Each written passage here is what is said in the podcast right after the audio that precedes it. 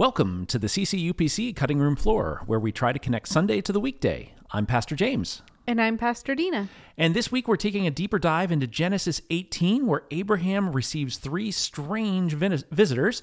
Uh, we discussed how this patch- passage teaches us about God's faithfulness, whether or not I can say that or not. Mm-hmm. But it's a passage about God's faithfulness uh, in his own timing and in his own ways.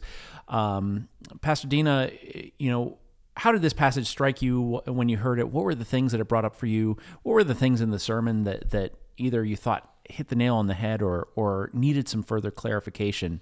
Uh, what were your what were your big takeaways? I think the biggest takeaway or the biggest thing that I've been pondering was your opening question. How long do you wait for someone to fulfill a promise? Because it I mean, it's hard to wait, we know. And I think we kind of often read this passage wagging our fingers a little bit about at Abraham and Sarah saying, "See, you know, God came through. You should have just trusted." But I tried very carefully not to yes, not to wag did, my finger. And and I think I think maybe I didn't do a great job of not doing that in the children's sermon yeah. as I drew out that that Sarah laughed. Um, but in fairness, it was a pretty derisive laugh. yeah, yeah, and and that's what I wanted to get get across that that she thought, no way, nope, not gonna happen. You know, yeah. I know how these things work, and this is not it. Yeah. Um, Without explaining yeah. this to six year olds, yeah. I know how it works. Yeah. Please don't ask me how it works. Please don't ask me how it works. Go um, talk to your parents. Yeah. Um, but as we wait, as our as our lives of faith unfold now, as we think about those prayers that have been on our list for years and decades, how long do you wait? How do you discern what's more waiting and what's a no or a different path or um you know not God's will throughout the rest of scripture we continually as talk about as we pray discerning God's will it just struck me how hard that is to figure out when to keep waiting, when to say this isn't the direction God's leading me, and and how all that that sorts out in our lives as as we deal with with real and hard things. As you mentioned people that we desperately want to come to faith or things that we desperately want to happen um, situations we desperately want to resolve. Yeah. Yeah relationships that we want to see mended or see formed. You know, I, I think, uh, uh, you know, of people that want to be parents and or people that want to be in a romantic relationship and get married. Mm, yeah. And and how do you discern when when the answer is no versus just keep waiting and it'll happen? Because I think especially in some of those situations in some ways, the church has kind of said just be patient and and everything will work out in one way or another. And that's not that's not actually true. Do you, do you think that do you think that we have cultural pressures like you know the messages that that we can have it all the the yeah do you think those exacerbate and and uh, go ahead yeah yes i mean my first response is yes we've been told you know the world definitely reinforces that idea of just work hard enough just be patient enough and it'll come to you that that work ethic that lifting up patience lifting up that these are the the norms that we should strive for and everything else is less than.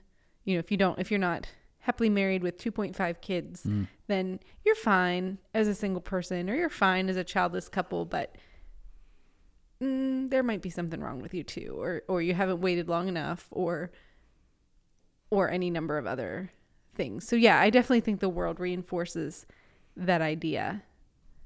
You, you make me think of of um, someone that I know that is is highly successful, um, who she has had a career on Wall Street and and and so on. But uh, throughout the, the throughout her her days, she has dealt with anxiety and uh, weight issues mm-hmm. and um, and you know and it's taken longer than than she imagined for her life and she was very kind of public about that in her in her struggles with that and it so you were reminding me of that and and, and there are a number of pressures on kids to and just people in general Mm-hmm. to perform um, and be successful in however that's that's defined Yeah. Even as we think about young people who are graduating college and then looking for jobs in their field, they've been told for all of high school and all of college, if not even before that, if you just work hard enough, then then you'll you'll get the job of your dreams and you'll make good money and it'll be it'll be great. And especially with more and more people not able to do that, either not able to find a job that they feel called to or having a job that they feel called to but not able to support themselves on that and so that not being an option again as we think about this this idea of waiting and trusting and what's a no and what's going a different direction and what's just hanging there a little bit longer i think i think it's hard and i think if as a church as the church if we don't acknowledge that it's hard we subtly shame people and i know that word is pretty loaded these days like so Yeah. many Yeah. but but we kind of reinforce that idea that if your dreams aren't coming true if what you thought god had planned for you is not coming true then then maybe you're not faithful enough or maybe there's something wrong with you or um, maybe you don't want it bad enough. Maybe you're not faithful enough. All these things that that alienate us from god. So, you so I guess that brings up the question then. So, as we look at this passage, as we as we look at Abraham and Sarah, and we look at how long they waited for Isaac, as we look at the fact that they did try to take things into their own hands, um, you know, what do we learn from their example, and then what do we? How can we, as the people of God, do more than simply say, "Just be patient"? Because I don't know that that's working, and I don't know that it's helpful. Yeah. I think I think and and as we connect back to our discussions about suffering and and those kinds of things, I think part of it is just acknowledging that the not knowing is hard, that waiting is hard, the being unsure if your prayers will be answered is hard. It, especially I think especially as we think about people in our lives who we desperately want to come to know Christ or want to be released from an addiction or want to stop being so overwhelmingly troubled by their mental health concerns and um, I think I think it's important to knowledge to acknowledge that those are hard things to wait for and to pray for and to trust God with because our our desire is to make it all right and to make it happen now. How many parents you you hear that say, you know, if I could if I could take this pain away from my child, I wouldn't a heartbeat. Yeah, yeah. and sure. I mean, and that's with little things like not making the varsity team and also self harm and Yeah. and end of life kind of ideations. So you know that that instinct for the people we love to make it right, to make it better, um, is is hard to it's hard to wait for. It's hard to trust God with that as we watch people around us struggle. So that's a good word. I, I hear the follow up question then. If we're not fixing, what are we doing? It's a good question. um, I think, I mean, I think we're going to passages like this. We're going to passages in the Psalms where where there was obvious waiting and not immediate prayers, not immediately answered prayers. I think we're we're discerning together in relationship. I think that's where I think in the not making it happen, we lean heavily into the relationships we have hmm. as Christians to help us carry those burdens together and to to pray alongside. And and not just pray for the situation but but pray for the prayer too. Like pray for the person who wants this desperately that they might be able to discern God's will that they might have a, a sense of peace even in the waiting and the the struggle.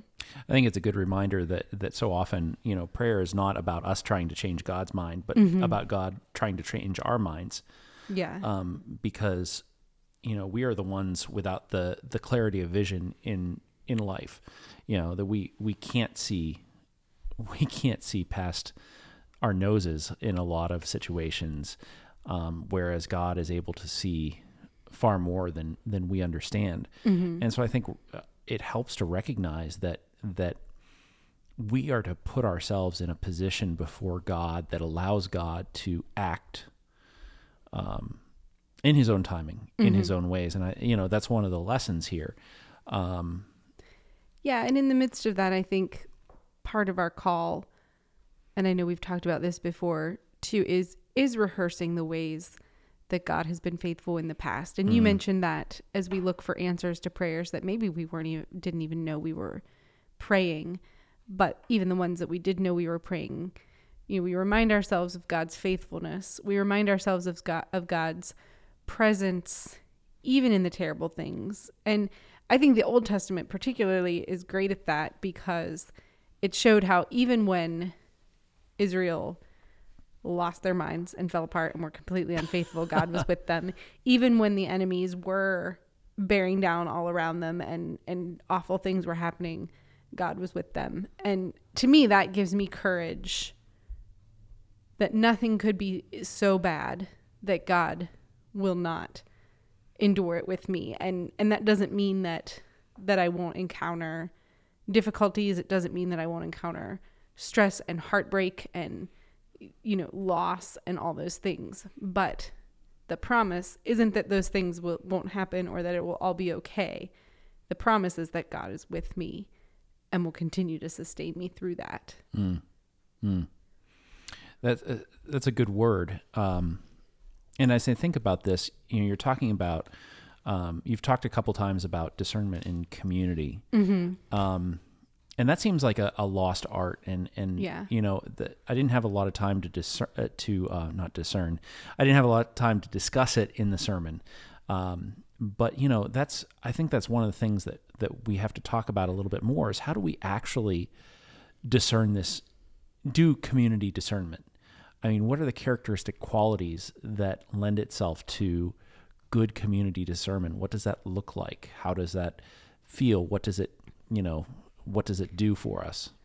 I think I think it doesn't look all that different than the qualities of a disciple as well, you know, being faithful, being available, teachable, that that that discernment together is just is a seeking to do those things in community hmm. with one another, being faithful and being available, which in this case, as we're talking about prayers and promises and waiting for God, you know, being available even when the answer is wait or not yet or no, which is is really hard to do because our our first instinct often when things don't go the way that we want them to when when bad things happen is to say, well then I guess you weren't really there anyway, God. See you later. Slams the door, Yeah. you know. Um, but but that idea of being available even when when things are hard.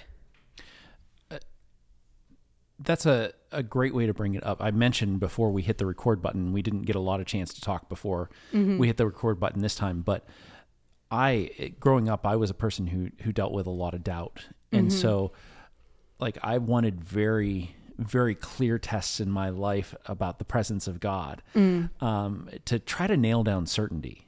Um, Yeah. Like I like a lot of certainty in my life. I want to know that things are going to be the way that they're going to be Yeah. um, and so that that gets to be difficult.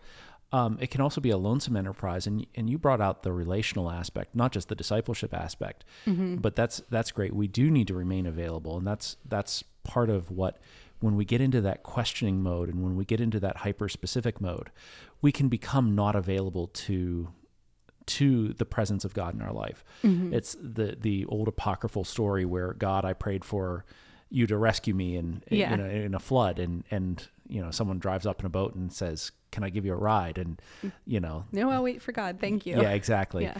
that uh, and so you know we can close ourselves off to seeing what God is doing around us but as well then we can close ourselves off to the relationships and to people around us speaking into our lives which that's hard because it releases a little bit of control from your life um, and I can't imagine that um, I can't imagine that uh, uh, Sarah was terribly happy about losing a little bit of control over herself for the next nine months. Yeah. And then the next 18 years. But- Exactly. but yeah as we think about relationships too i've been i've been listening to a book i mentioned the a different one by the same author i think a few podcasts ago but this is the name of the book is called untangled and it's talking about the life of adolescent girls their mental health and um, the the part of the book i'm currently listening to is this idea of people teens teen girls specifically needing a place to pass their anxiety off to. Hmm. Needing a place to pass their overwhelmingly big emotions and reactions to someone. And and in the book it's kind of the context of I was upset and now I'm now you're upset so I'm feeling better. You know I've kind of passed this off. But but I think I, I've been thinking about what that means in in community and being able to pass off our anxiety and our care and our our our deep fears verbalizing it sharing it with someone else suddenly kind of deflates it a little bit you know mm. that that things always seem bigger and more powerful inside than when they're on the outside that once we speak them once we know someone else is praying along with us about this loved one who's battling addiction or what our our deepest longings are i think there's peace in that. There's there's joy in that. Um, we're not told a lot about abraham and sarah's family as they w- as they wait for this promise and work out this promise and then find out how the promise is coming to be. But i think it'd be fascinating to know how how sarah's friends reacted when she said oh by the way i'm pregnant you know, what Wait, what? yeah How, how does say that again Hmm? how did how yeah like I know how it happens, but how did it happen? yeah oh you mean your servant is pregnant no No. okay you know um Someone in your family? yeah how how mm, Yeah. We we could play this one out for quite a while. yeah Yeah, and, and um that's and that's I think what you're bringing out is a very healthy emotional system. Mm-hmm. Um, and we have to acknowledge the reality of this that there are unhealthy emotional systems Oh, yeah. where when we unload our anxiety, it actually multiplies the anxiety. Because what you're talking about is a system in which you can go in and people can hold your anxiety and Yeah. it dissipates. Yes. In and, in the best case that that is true. However, you know, even in this book, it definitely brings out the point that someone is still holding the anxiety, you know, that Right. um that even if you've released it now now the parent or the the friend or someone is left holding this she uses the phrase hot potato this hot potato of anxiety Yeah.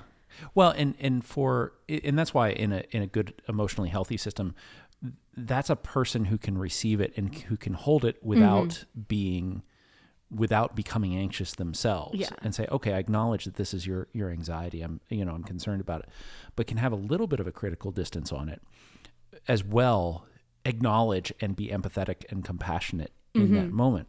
I think what we have experienced too many times in churches is the unhealthy anxiety where one person has anxiety and goes around and generates anxiety yeah. amongst the system. And then by the time that one person is done the system's in disarray. Yeah. I forget who used the image of a, a mobile and you know that, that churches are mobiles with different tiers and different hmm. different branches off them. And then you know if you if if one piece starts swinging the whole the whole thing is shifting around a little bit. And the more the one piece swings the more everything else gets tossed into a tizzy it was a helpful it was a helpful image for me to think about when when anxiety is introduced into a system what that does Yeah, to it, everyone and it does touch everyone. and as we think about Abraham and Sarah and these promises, of course they wanted to make it happen themselves. They're holding this anxiety of we have this promise, we don't know how it's going to happen. Time is running out. Our bodies are running out. How are we going to make this th- this happen because we desperately want it and we and we trust that God is going to do incredible things. I mean, more offspring than the stars in the sky. That's not a little bit. Yeah, You know, exactly, you know, exactly. do, do we have to have all these kids? Are they, you know, how many generations is it going to take to get there? Who knows? Um, I'm already 90. yeah, yeah. I'm already tired. Ah. um, so I forgot what I forgot where I was with that. Other than than this idea of of, of course, There's anxiety. of course she la- laughed. I mean, of course, this is unbelievable. And yet, how do we learn? Because again, as we said, it, it was a der- derisive laugh. It was not a delighted. Oh, was- this is going to be not great. giddy. Yeah, this was like, thank you, no, like not going to do that kind of laugh. This isn't the way it's going to happen kind of laugh. So how do we put ourselves in a, in a posture of being open to where God is leading, even when God's ways are not our ways and God's timing is not our timing? And you know, we've talked a lot about waiting, but that can happen when things happen sooner than we expected as well. So Yeah. just acknowledging that God's timing is so vastly different from our own in so many ways. It's it's hard. It's hard to live in that tension, I think. For sure. And and just to clarify, if there are if there are young ears around, you might want to clasp your hands over their ears for just a second. Um, we make no promises on this podcast, but to to clarify, not only do they understand that their bodies are old, but the indication in verse twelve, and we talked about this actually in Sunday school. Um, you know, Sarah says, "After I'm worn out and my Lord is old, will I now have this pleasure?" She's not referring to childbearing Oh. that is a direct statement about they haven't even had sexual pleasure. Oh wow. So, like, th- there's more than just the the the biology uh, that's at Yeah. play here, and so we want to acknowledge that that this is you know there are multiple reasons why this is not going to happen. Uh, we focus on the on the biology because to us that's the that's the big deal. Mm-hmm. You know, that's the oh you're old. You know, you you can't do this now. Um, but there was more at play there, um, and so um, we want to recognize that and, and understand that that um, that the Bible is real about these issues. You know, Sarah is, is you know, in some ways, her uh, even being past the age of childbearing, you know, isn't even the the the only issue. You know, she's talking Mhm. about more than that. Yeah. So uh, you can unclasp ears now if you, if you need to. But so what are um, you know as we talk about discernment, as we talk about community discernment, and as we talk about that, that's one of the ways that that we understand the will of God. What have been the the guideposts for you? What have been the indicators in times that you've been in discernment that have pointed you towards the will of God and then reinforced those things? I think it's been different in different seasons. I I remember specifically my call to ministry, which began probably around my junior year of high school. In, in wow. yeah. So so for a while, Very early on. um, and then unbeknownst to me, going to a college that was not terribly supportive of women in ministry, and and kind of working working that out through through four years of college and and thinking well when i graduate college i'll just get a job as a youth director or or something and and you know wait down the line and see about seminary. And then my senior year of college all of a sudden, really that summer before my senior year, thought, "Oh no, wait, maybe maybe now is the time Hmm. to go to seminary." And I remember praying, like, "I think this is where you're leading me, God. I think this is what you want me to do. So, if not, please make it abundantly clear." You know, and I prayed that through the the admissions process, and and and I got in. And not only did I get in, but but I got a pretty good financial package that included a Mm. rent rebate and book rebate and and so I kind of I really asked God like please put road like if this isn't the direction that I'm going close the road make it so that that I know without a doubt to go into a different direction Who was who was around you in in that period, and how did they help you to kind of tease that out and and verify we, we see this too? Um, early on, it was it was the people in my church, um, the pastor that that was leading the youth group, and who I you know I had the ba- both pastors who were there, really. Um, but the one who was leading the youth group, of course, more I had some some conversations and and youth leaders, um, Sunday school teachers, longtime family friends that had been my Sunday school teachers and and such. And then it college was a lot harder because again the most of the professors were of the opinion that women should not be ordained ministers and and as i felt a call to this direction they were not again a loaded word they were not safe people to go to Yeah, they weren't supportive of Um, the idea because it was outside of their. yeah, and even many of Categories. my friends, they never, they never said I shouldn't do this, but but even many of my friends weren't real sure about women in ministry. So so I would say college was a much lonelier time. Um, through the through the mission conference, I did get affirmations and and were was able to see women leading well and and had people who again who I had kind of grown up with who I served alongside in different programs affirm gifts in me and and take time to allow me to lead there which I think is you know part of how I ended up where I am today in relationship to that Hmm. organization. So there were glimpses, but I would I would say that my college years of discerning were kind of lonely. Um, I did end up connecting with a very good friend, especially in our senior year of college, and then we both ended up going to seminary together. Hmm. And so having that again in that community, that shared experience, the shared prayers, the shared well, you know, we were told this and taught this, but what do you think? Are there other ways to look at it? Are there other connections? And then in, in seminary, of course, is a discerning time as well. Yes. That relationship Yeah. and some others developed, which was helpful. Wow.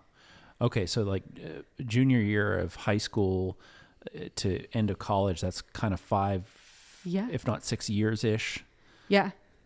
Um, and were there times where you thought about? Uh, you kind of indicated this. Were there times that you came seriously close to saying, "Nope"? Yeah. Yeah. uh, Or that I thought maybe there's another way for me to serve. I mean, the, the joke in college was kind of like, well, women can teach the, the kids who are under 12 and Mm. the women, you know, so I, I thought, is there, is that the way I'm being led?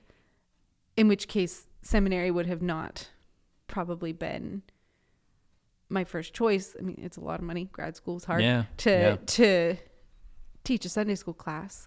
Um, yeah. So yeah, there were there were moments when I definitely thought maybe this isn't where God is is calling me, which I think was the the root of the prayer. Like, all right, think you're calling me this way, but I'm not sure. So I'm gonna need some real clear signs right now, God. Wow. And here you are now, still Yeah. uh, Yeah. 17th year in ministry, and yeah, uh, uh, and about 11th in ordained ministry, 12th, 13th. 2010. Okay. So 13. Yeah. yeah. Okay. So Yeah. Yeah. And now, of course, looking back, you can see all the signs and all of the the direction and all the leading. But I'd be lying to say that you that I could see those at the time. Sure. Sure. So Sure.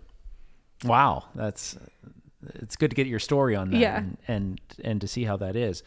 Because I mean, we I mean discernment is such a difficult process. It's it's not a scientific um, experiment. It's it's not something that you go and you repeat in one, you know, it, life it's it, like our life experiences. They don't always happen the same way every time. yeah. Um, and so it's good to hear people's stories so that that um, we all can can glean from that and say, oh, okay. Um, so I've been, you know, I've been trying to figure this out on my own. So you're saying I shouldn't try to do it on my own? I'm like, no, no, you shouldn't do it on your own. We should be connected in this way. That's the relationship part of relationship, discipleship, and worship. Yeah. And I had mentioned before we hit record, we are not given a whole lot of Abraham and Sarah's internal Yeah. struggle and and discernment and f- like we don't know what all went into the decision to bring Hagar into the picture and and that sort of thing, which was pretty normal at the time. Yes, I think I think I referred to, to it as the the ancient fertility clinic. Yeah. That I mean, that really was their answer. And I think we do ourselves a disservice too when we think that waiting or discernment is linear too, because it, it's, I'm sure I'm not. I'm sure I'm not. Is this? It is, but wait, maybe not. Um, and, and I think as we talk about specifically about calls to ministry, even, even after graduating from seminary, even after ordination, there's still been moments where I'm like, are you sure, God? Is this really like, is this really where I'm supposed to be right now? And again, you know, I kind of default to that. I'm going to need you to make it real clear how I'm supposed to, where I'm supposed to go in this moment. Do I go in this di- di- direction? Do I go in that direction? Do I stay facing the direction I'm going? I'm going to need to make, I'm going to need you to make it abundantly clear because I can't figure this out on my own. Yeah, yeah. I, I think I had mentioned to you probably yesterday. Um, I've I've started uh, reading through Jeremiah, mm-hmm. and you know one of the first things that happen is God gives this powerful call to Jeremiah, and his response is, "I'm too young." Yeah. And God is God basically says, uh, "I don't care. Yeah. I, I'm going to be the one that puts the words in your mouth. You're going to make nations rise and fall, and so on and so forth. Uh, and if and if you don't uh, make the the nations terrified before me, I will make you terrified before them." I'm like, ooh, Okay. that's a that's a pretty that's a bold statement there. Yeah, yeah. Um, and the fact that that God really does um, work, and and it's not easy. Of course, Jeremiah was the weeping prophet um, as he saw the collapse of Judah. I affectionately refer to him as the whiny prophet, but Uh, yeah, kind of the Hamlet of the prophets. You know, if you've ever read Hamlet, Hamlet's kind of whiny. um, he's the Luke Skywalker of. but Ben, I don't want to go. you're not my father. anyway, um, but but Jeremiah goes and and he preaches. You know, I I was questioning myself. Why would you raise up a prophet to a people who are about to be destroyed and exiled, who aren't going to listen to him?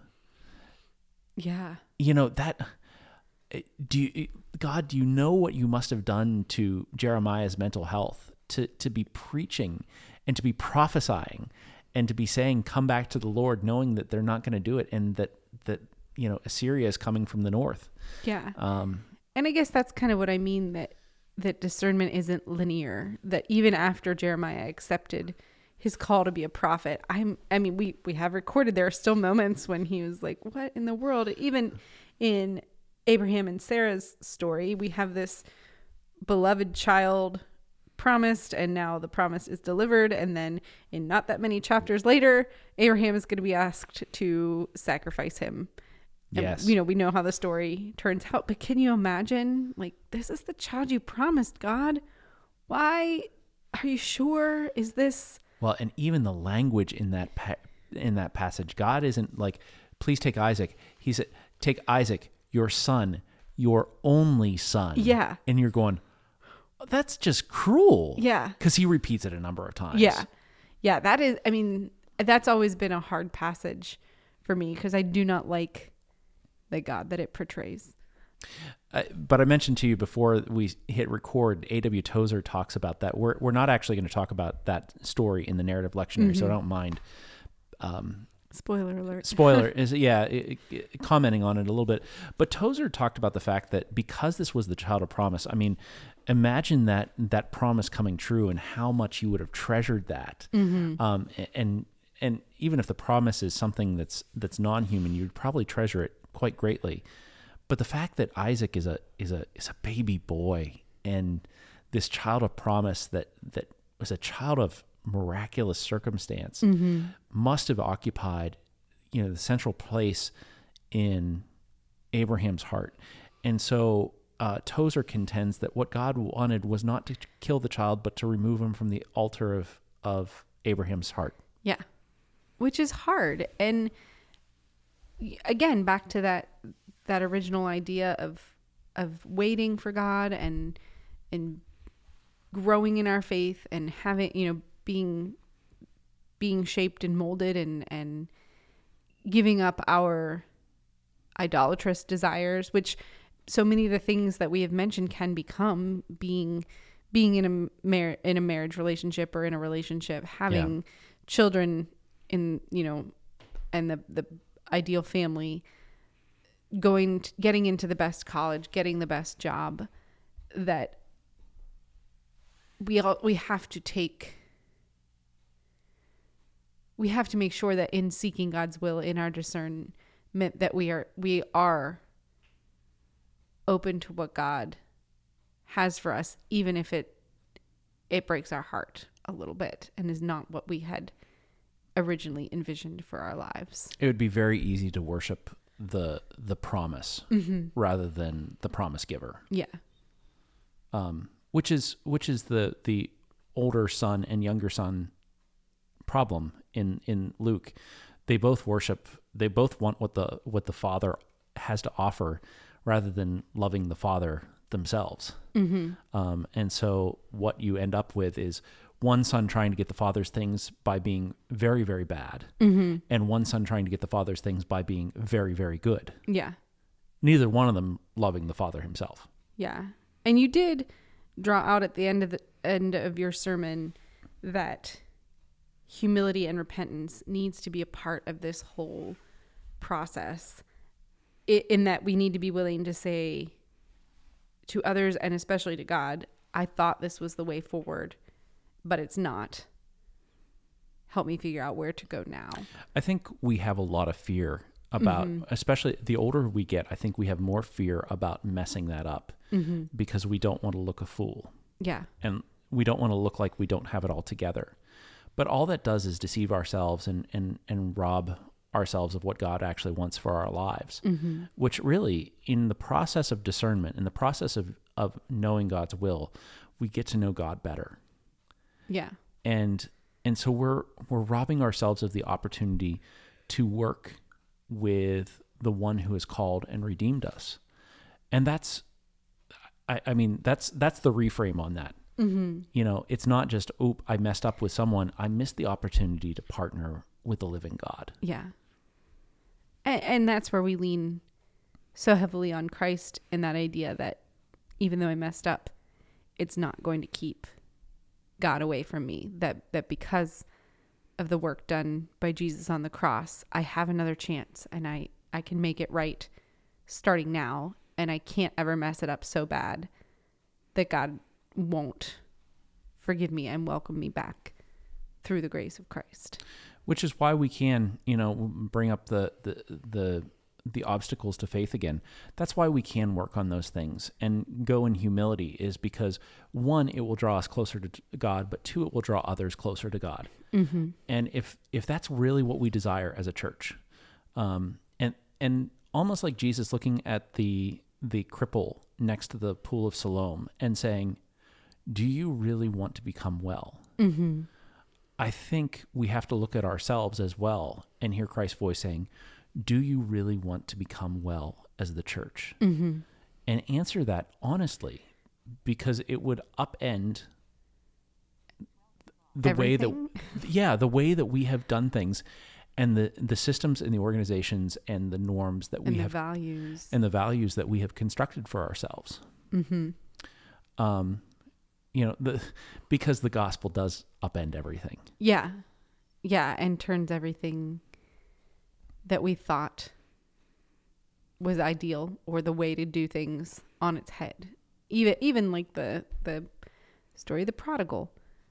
You know, it's the radical grace of the father that's the example, not the mm-hmm. not the son that repents and comes back, not the the son that did everything right in the first place, but it's, it's this radical grace of the father which on the surface seems foolish and dumb. Yeah, and and um, you know, prodigal has two opposite meanings. Prodigal can mean wayward, but prodigal can also mean um, recklessly lavish. And so the father was prodigal too. Yeah. He was recklessly lavish with his love for his sons, um, and it cost him. Yeah. But he was willing to pay that price. Yeah, and I think and I think that's a part of discernment too. Being willing to let go, being willing to let the answer to God's prayer cost you something. And and again, we see it with Abraham and Sarah. It cost her something to have a child that she was responsible for at the age that she was. It Ninety. it, it yeah crazy um it costs something to to trust god it costs something to to answer yes i want to be well when Yeah. when our whole identity is bound up in who we've been for this many years Yeah. and and it's hard work it's hard work to to admit that we've gone in the wrong direction and need to change but need to leave behind all that that old direction meant for us too Yeah. And what you take is the spiritually healthy people around you so that you know that's that's where you find the discernment and the and mm-hmm. the direction for the next steps. yeah Okay, if these these old impersonal things are not giving me direction anymore, then I actually need to rely on the the community discernment. yeah Is a hard thing to do. Yeah. Like you said. I like that that does not sound like a good time to me. I, I'm a I'm a Myers Briggs uh, INTJ. I want things wrapped up nicely. yeah yeah and i i i do too it's it's hard it's hard to acknowledge you used the the great example of of god being an author that sees the whole book a- as we're living the pages it's hard to acknowledge that we're not the author it's hard to acknowledge that we don't know the end of the story and and like any good book it's going to twist and turn Yeah. be- in ways that we can't even imagine for better and for worse Yeah. Snape being a good guy? Who saw that coming? Yeah, true. So, and I guess as I reflect over the whole sermon and the whole passage, again, just how hard it is to wait and to trust and to rest in in God's promises without trying to make it happen or force God's hand or or be so discouraged that we we walk away. Disengage. Yeah. Um you know, we would in some ways we wouldn't have blamed Abraham and Sarah if after Ishmael and after they realized that he wasn't the child of promise if they would have just thrown up their hands and said, "All right, God, find someone else. Find someone 60 years younger. Right. I'm out." Um, we wouldn't have I mean like all Bible characters, we would perhaps partially think we could have done it better, but really, no, we wouldn't blame them at all. We we would probably do the exact same thing, if not if if we had even remained faithful that long. Yeah. Yeah, for sure. I'm not sure a lot of us would have gotten through Abraham's call. Leave your family, your people, Yeah. your your nation, Yeah, um, and and go to a land I will show you. Not Yeah. even like, hey, we're headed to Jersey. Like, well, maybe none of us would have gone then. Sorry, Jersey. hey now, Um, but uh, uh, you know, yeah, but not even a, a clear direction as to where they were to go. So yeah, lots of faithfulness, lots of discernment, lots of threading the needle on how involved are we in the will of God? Uh, obviously, we have some. We're not disengaged, but we're not in control. We we are engaged, but not in control, Yeah. which is which is a hard hard place to be. Yeah, for sure. So, any final thoughts you have there, Pastor Dena? Nope. I think that's I think that covers it.